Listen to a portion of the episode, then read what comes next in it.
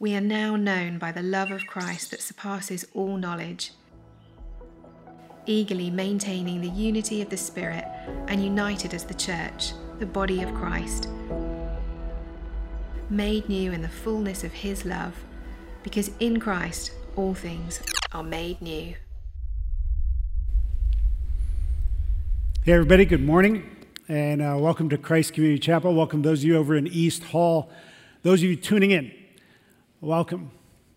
It's really uh, great to be with you. I've been gone the last couple of weeks. I had three different trips packed into those two weeks, and it always reminds me of how much I uh, love this place, love you guys, and love being together like this. So thanks for coming. Uh, before I get started, you know, Christ Community Chapel exists to help people come to know Jesus, grow in your relationship with Jesus, and then learn to serve Him. We feel like uh, the greatest moment in any person's life is when they are reconciled to the God who created them. And we are reconciled through faith in the death and resurrection of Jesus Christ. And so uh, every month, our church does something to celebrate, and I think this is pretty cool. We add to a mosaic that's out in the atrium. It's uh, stained glass of a, of a tree and we uh, create a leaf and we etch the initials into each leaf uh, for to symbolize each person that came to Christ in the past month. And uh, this today, uh, we add 34 leaves to that tree. So, yeah, thanks. Keep sharing your faith. Keep talking to people about Jesus. It's the most important thing that you ever do. So don't forget. The other thing I wanted to tell you is that uh, since we exist for those three reasons to help people come to know Jesus, for you to grow in your relationship with Him, and then to serve Him, uh, if you are stuck in any of those areas, like stuck trying to get to know Jesus, stuck trying to figure out how you can grow in your relationship with Him, or stuck in where to serve in a place this size, which is easy to have happen, we designed a class for you called CCC 101. And it's designed to kind of maximize your experience here at Christ Community Chapel so you get the most out of what is offered here to help you in your relationship uh, with God. So make sure you take advantage of that. There, there's information in your bulletin about that. All right, we are uh, working our way through this book of Ephesians. It's a great book. We are right in the middle of our 10 weeks with it. So that means the book is starting to show its structure a little bit. Uh, Paul starts out in Ephesians talking about the beauty of grace, that there is only one thing that can actually uh, heal the guilt and the shame and the pride that is embedded in the human heart, and that's grace. And then he moves to the mystery of community. There is only one person who can break down the barrier between people. This us versus them kind of mentality that is so deeply uh, ingrained in our hearts, and that's Jesus. And then Paul's going to move to the power of transformation. There's only one thing that can be powerful enough to change you from who you are to what God made you to be. In these next couple of weeks, uh, we're going to be in this transition period as Paul transitions from the beauty of grace and the mystery of community to this power of transformation. This is the first of those two weeks. If you have your Bibles, you can turn to our passage today. It's Ephesians chapter 3. Uh, it's going to come up on the screen behind me as well. But uh, I'm going to read the whole chapter, and it's a long passage. Uh, but it ends with my favorite prayer in the whole Bible. So just, just wait for it. That's what it says. For this reason, I, Paul, a prisoner for Christ Jesus on behalf of you Gentiles, assuming that you've heard of the stewardship of God's grace that was given to me for you, how the mystery was made known to me by revelation, as I have written briefly. When you read this, you can perceive my insight into the mystery of Christ which was not made known to the sons of men in other generations, as it has now been revealed to his holy apostles and prophets by the Spirit. This mystery is that the Gentiles are fellow heirs, members of the same body, and partakers of the promise in Christ Jesus through the gospel. Of this gospel, I was made a minister according to the gift of God's grace, which was given me by the working of his power. To me, though I'm the very least of all the saints, this grace was given to preach to the Gentiles the unsearchable riches of Christ and to bring to light for everyone what is the plan of the mystery hidden for ages in God who created all things, so that through the church the manifold wisdom of God might now be made known to the rulers and authorities in the heavenly places. This was according to the eternal purpose that He has realized in Christ Jesus our Lord, in whom we have boldness and access with confidence through our faith in Him. So I ask you not to lose heart over what I am suffering for you, which is your glory. And now here's the prayer. For this reason, I bow my knees before the Father, from whom every family in heaven and on earth is named, that according to the riches of his glory, he may grant you to be strengthened with power through his Spirit in your inner being, so that Christ may dwell in your hearts through faith, that you, being rooted and grounded in love, may have strength to comprehend with all the saints what is the breadth and length and height and depth, and to know the love of Christ that surpasses knowledge, that you may be filled with all the fullness of God. Now, to him who is able to do far more abundantly than all that we ask or think, according to the power at work within us, to him be glory in the church and in Christ Jesus throughout all generations, forever and ever. Amen. This is God's word, and it's true. It's a great passage, and I'm going to divide uh, that chapter into three parts, which shouldn't come as a surprise to anybody because I love three points uh, I'm going to talk about the tangent, the prayer, and the power. The tangent, the prayer, and the power. First, the tangent. Paul starts this passage in chapter 3 with three words for this reason. And then he launches into this tangent for the next 13 verses until verse 14, where he says, for this reason. And uh, in verse 14, then he prays. It's like, it seems like Paul was starting to pray. He said, for this reason, and then he was going to pray, but instead he launches into a tangent. You ever talk to somebody who goes on tangents?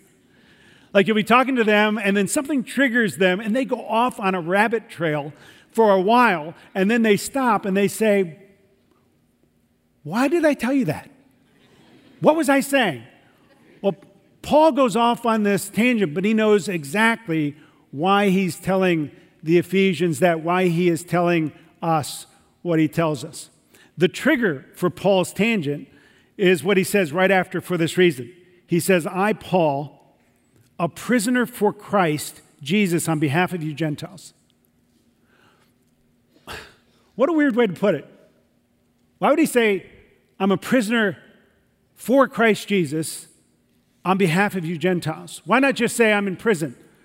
I would never describe that being in prison as a, being a prisoner. I'd be a prisoner of Rome or a prisoner under false circumstances or whatever, but he says, I am a prisoner for Christ Jesus on behalf of you.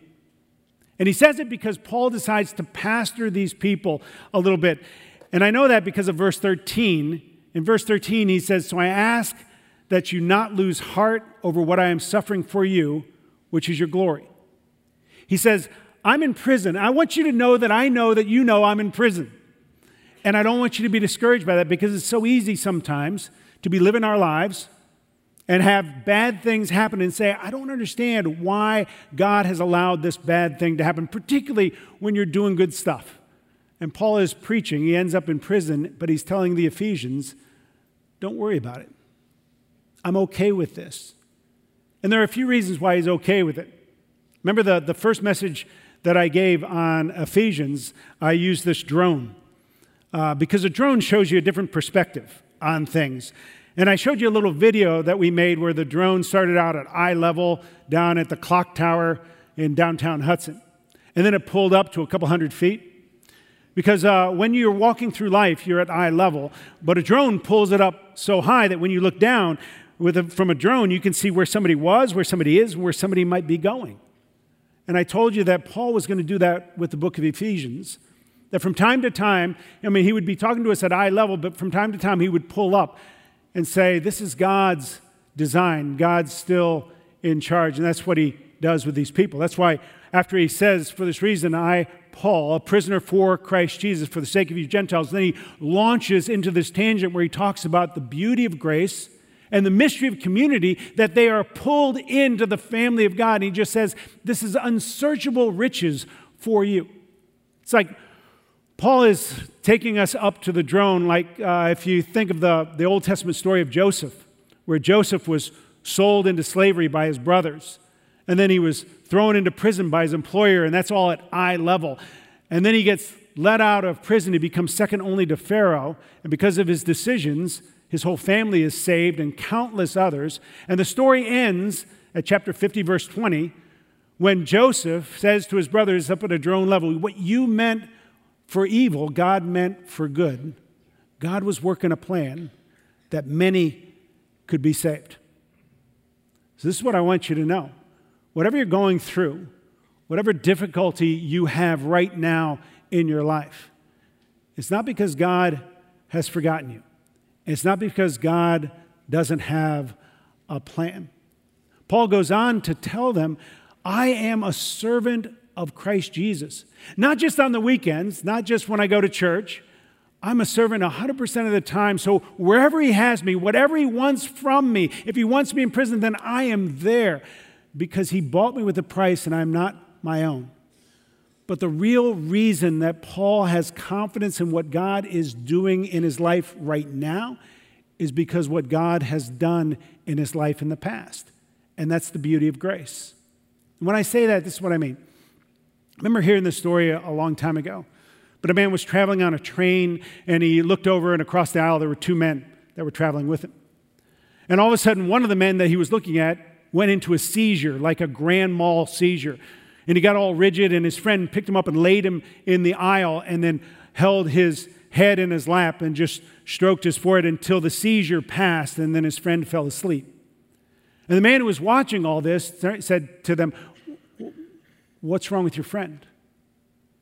And the man who was caring for his friend said, uh, We were in the war together, and I was wounded in my legs. I couldn't walk. And he picked me up on his shoulders and he carried me out of the jungles. I don't even know how he did it.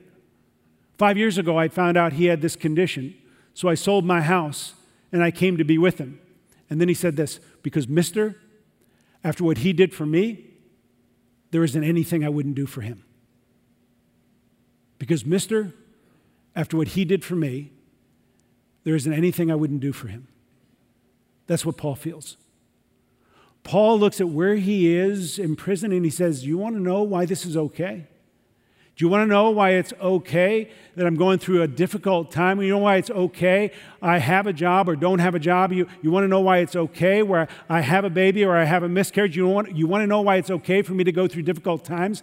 Because this guy, Jesus, threw me on his shoulder and he carried me out of darkness into his marvelous light. And if he's done that for me, then when I go through difficult times, I can do that. When he asks me to obey him and it's hard, I will do that. And every sacrifice I make for him, I will count as worship and joy. That's why Paul goes on this tangent. The second thing is the prayer. And the prayer is a great prayer. It starts at verse 14. He says, For this reason I bow my knees before the Father, from whom every family in heaven and on earth is named, that according to the riches of his glory he may grant you to be strengthened with power through his Spirit in your inner being so that Christ may dwell in your hearts through faith, that you, being rooted and grounded in love, may have strength to comprehend with all the saints what is the breadth and length and height and depth, and to know the love of Christ that surpasses knowledge, that you may be filled with all the fullness of God. If I can make a suggestion, uh, this would be it. I, take that prayer, take an index card, write it out longhand, and begin to pray that prayer at least once a month or once a week until at least we're through with Ephesians. You can make you can personalize it, you can make it into the, you know, the first person. Just pray it for yourself. It is such a great prayer. Maybe God will bring to your memory some of what I'm going to tell you right now. Because one of the interesting things about this prayer is that Paul doesn't pray for them to experience anything new or get something new. He, he prays that they would experience what they already have. He's praying that you and I would experience what God has already given us. And there are three things He wants us to experience God's presence, He wants us to experience God's love, and He wants us to experience God's fullness. You start with His presence. Paul says, I want you to know Him. Right? It, uh, last week in our Ephesians Together study, uh, the one day took us to Ephesians chapter 2, verse 18, where it says this For through him we both have access in one spirit to the Father. And the question in the study was what does it mean to have access to God? And what it means is that you get to be with him, you get to be in his presence. Let me ask you this Is there anyone that you know that is just a sheer delight to be with? I mean, just a delight you to be with them. Whenever I think of that, I always think of my grandchildren and my wife because they delight in being with my wife. So they, they burst into our house, and she has toys for them, and she's made cookies for them, and she will play with them. But they are also, they're not just there for the toys and the cookies, they're there for her. Because I've been there sometimes when they burst into my house, and instead of going anywhere, they, they look at me and they go, Hey, Papa, Where's Gram? Like, what have you done with her? I was, uh, I was picking up the, the grandkids after a service, uh, after the third service a few months ago. And uh, they were coming over to our house. And my, uh, my grandson ran up to me, his eyes wide with just joy. And he goes, Hey, Papa, we're going to Grandma's house. You want to come? I was going, I live there. I've been there every time you've been there. You know, it doesn't matter because it's not me they're after, right? They want to be with her. And I don't blame them. Jonathan Edwards was a Puritan preacher who said this The difference between a religious person and a Christian is that a religious person uh, wants, to, wants what God has, and a Christian delights in God. A religious person finds God useful but a Christian finds God beautiful. Which do you find him? Do you find God useful? Do you find him beautiful? For a person who finds God useful, they want God to be in their lives, to make their lives better. They want the blessings of God. They want the toys and the cookies and all of that, but they don't really care for Him, if He's there or not. But someone who finds God beautiful says, You can keep the toys, you can keep the cookies. I want you. You know why Paul could say to the Ephesians to say to us, it's okay for me to be in prison. I don't have the blessings, I don't have the freedom, but I still have him. And I delight in him because I have and what Paul says, if I could pray one thing for you, I would pray that you would experience his presence in such a way that you would delight in him no matter where you are, no matter what you're doing, no matter what you're going through. And then he prays that we'd experience his love, where he says, uh, so that Christ may dwell in your hearts through faith, that you, being rooted and grounded in love, may have strength to comprehend with all the saints what is the breadth and length and height and depth, and to know the love of Christ that surpasses knowledge. He says that you would experience what, what makes love so powerful for a human being? That's like asking what makes spinach so nourishing, or what makes a, a glass of you know, freezing cold water is so refreshing? It's because you were made for love. You were designed for love, and not just a little bit of love. You're designed for tons of love. And the reason I know that is because I watch children.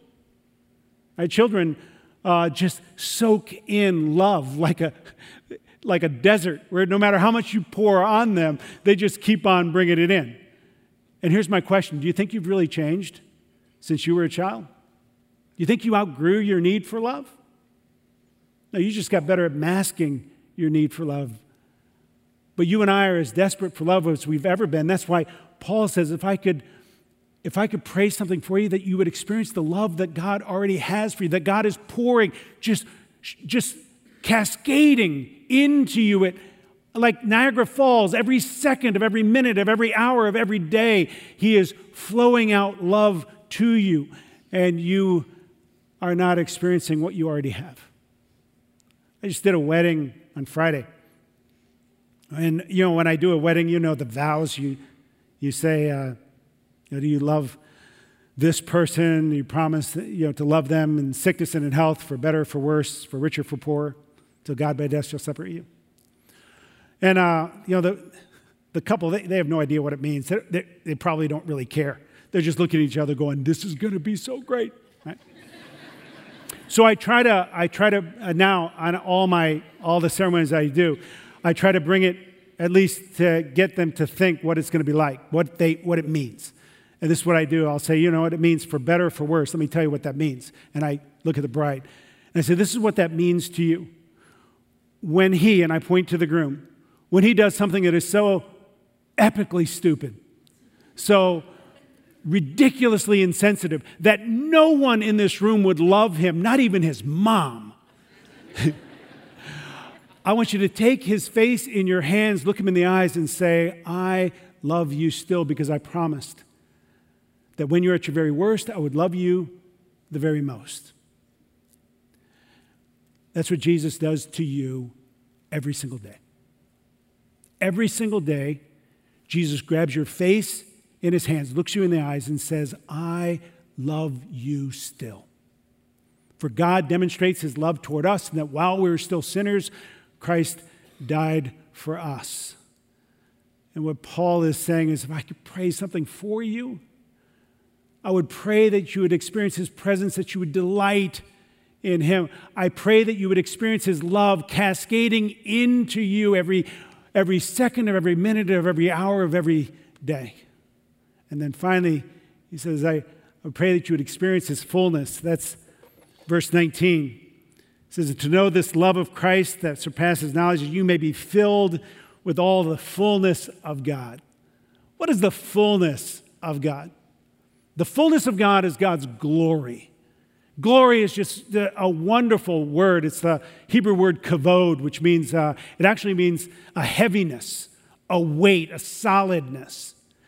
The glory of God is something that is so heavy, so weighty. That's why when the glory of God descends on the earth, the earth always shakes because God is heavier.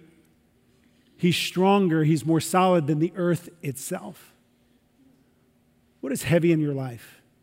We spend our, a lot of our lives with things that we know are kind of wispy, and that's okay. I mean, things like sports, things like fantasy football, things like Pinterest. I just I just guessed at Pinterest. You know, I think I know guys are into fantasy football, but I don't know what you ladies are into, but I guess Pinterest. but you can tell when things are, are wispy because when something heavier happens, then the things that are wispy seem like, like so much cotton, right? So you have a baby or you have a miscarriage or you get a job or you lose a job or you get really sick or someone that you love passed away, and all of a sudden, the things that you were interested in are no longer very important, and they become like cotton. What could possibly be so heavy that the heaviest things in your life, in comparison, seem like cotton? What Paul says is if you could feel the fullness of God that's inside of you, if you could feel God so solid, so strong, so heavy inside of you, then all the things that are so that weigh so heavy on your heart would begin to seem like cotton in comparison. You know why Paul can say, I'm in prison? Oh, and Paul, when he's in prison, he doesn't say to them, Oh, he doesn't go to one side and say, Oh, it's so unfair. I can't believe I've been put in prison for preaching. I can't believe how bad the government is. And he doesn't go on the other side and say, oh, don't worry about it. It's all going to turn out well. He doesn't know. What he says, it didn't matter. He says I, I'm experiencing the presence, I'm experiencing the love, I'm experiencing the fullness of God. There's something that is so heavy inside of me, the very presence and glory of God.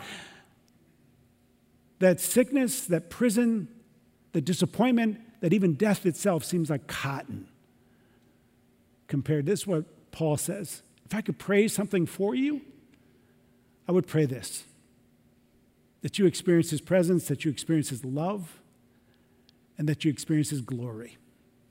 And then he finally ends with power. Verse 20 and 21. He says, Now to him who is able to do far more abundantly than all we ask or think, according to the power at work within us, to him be glory in the church and in Christ Jesus throughout all generations, forever and ever. Amen. Paul says he prays for power, but not for them to get power. He's saying, I pray that you will understand the power that is already within you, the power that you have. I think that Christians, for the most part, are wildly underachieving. I think we all are. And I think part of that is that we don't recognize that, that God is already inside of us with this, this kind of um, boiling power that is waiting to transform us and then burst out of us into the people around us and change everything about our world. And there are a couple reasons why I think that's the case that we underachieve. One, if I could change analogies for a minute, I think um, we were, God wants us, has created us to be these kind of world class spiritual athletes, but we have like clogged arteries so that we, we like go up three steps like this, and we get to the top of three steps and we go, I'm okay. I'm okay, right? You want to know uh, why you're so easily discouraged, why you're so easily frustrated, or so easily hurt, all that? Well, it's because you might have clogged arteries. And I think what, what clogs our arteries, at least one thing that clogs our arteries, is disobedience.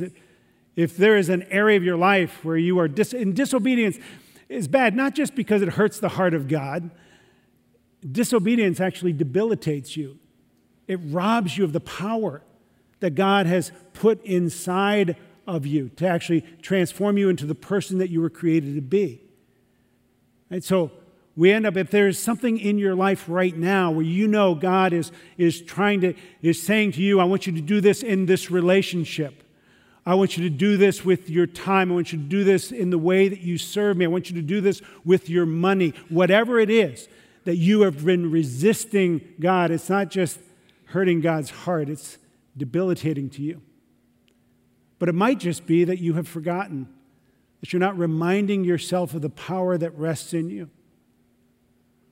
Paul tells us this that he's transitioning us to this power of transformation.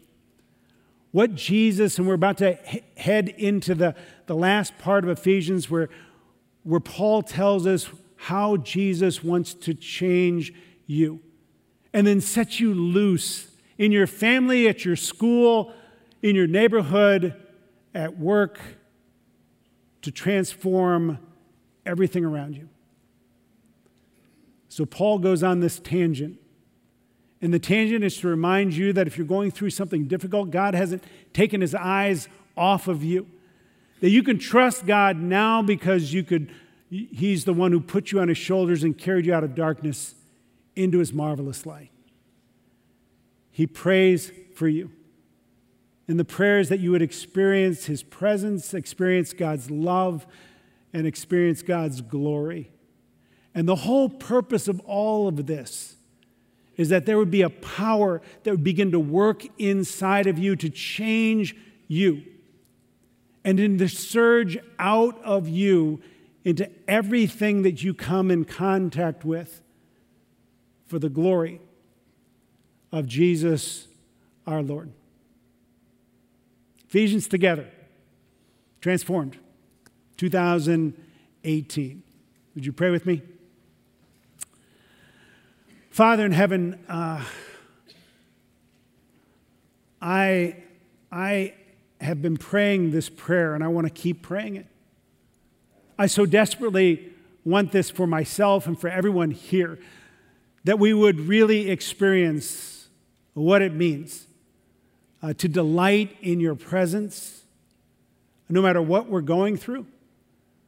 That we would experience your love cascading into us every second of every minute of every hour of every day. To know that you take our face in your hands and you tell us that you love us still.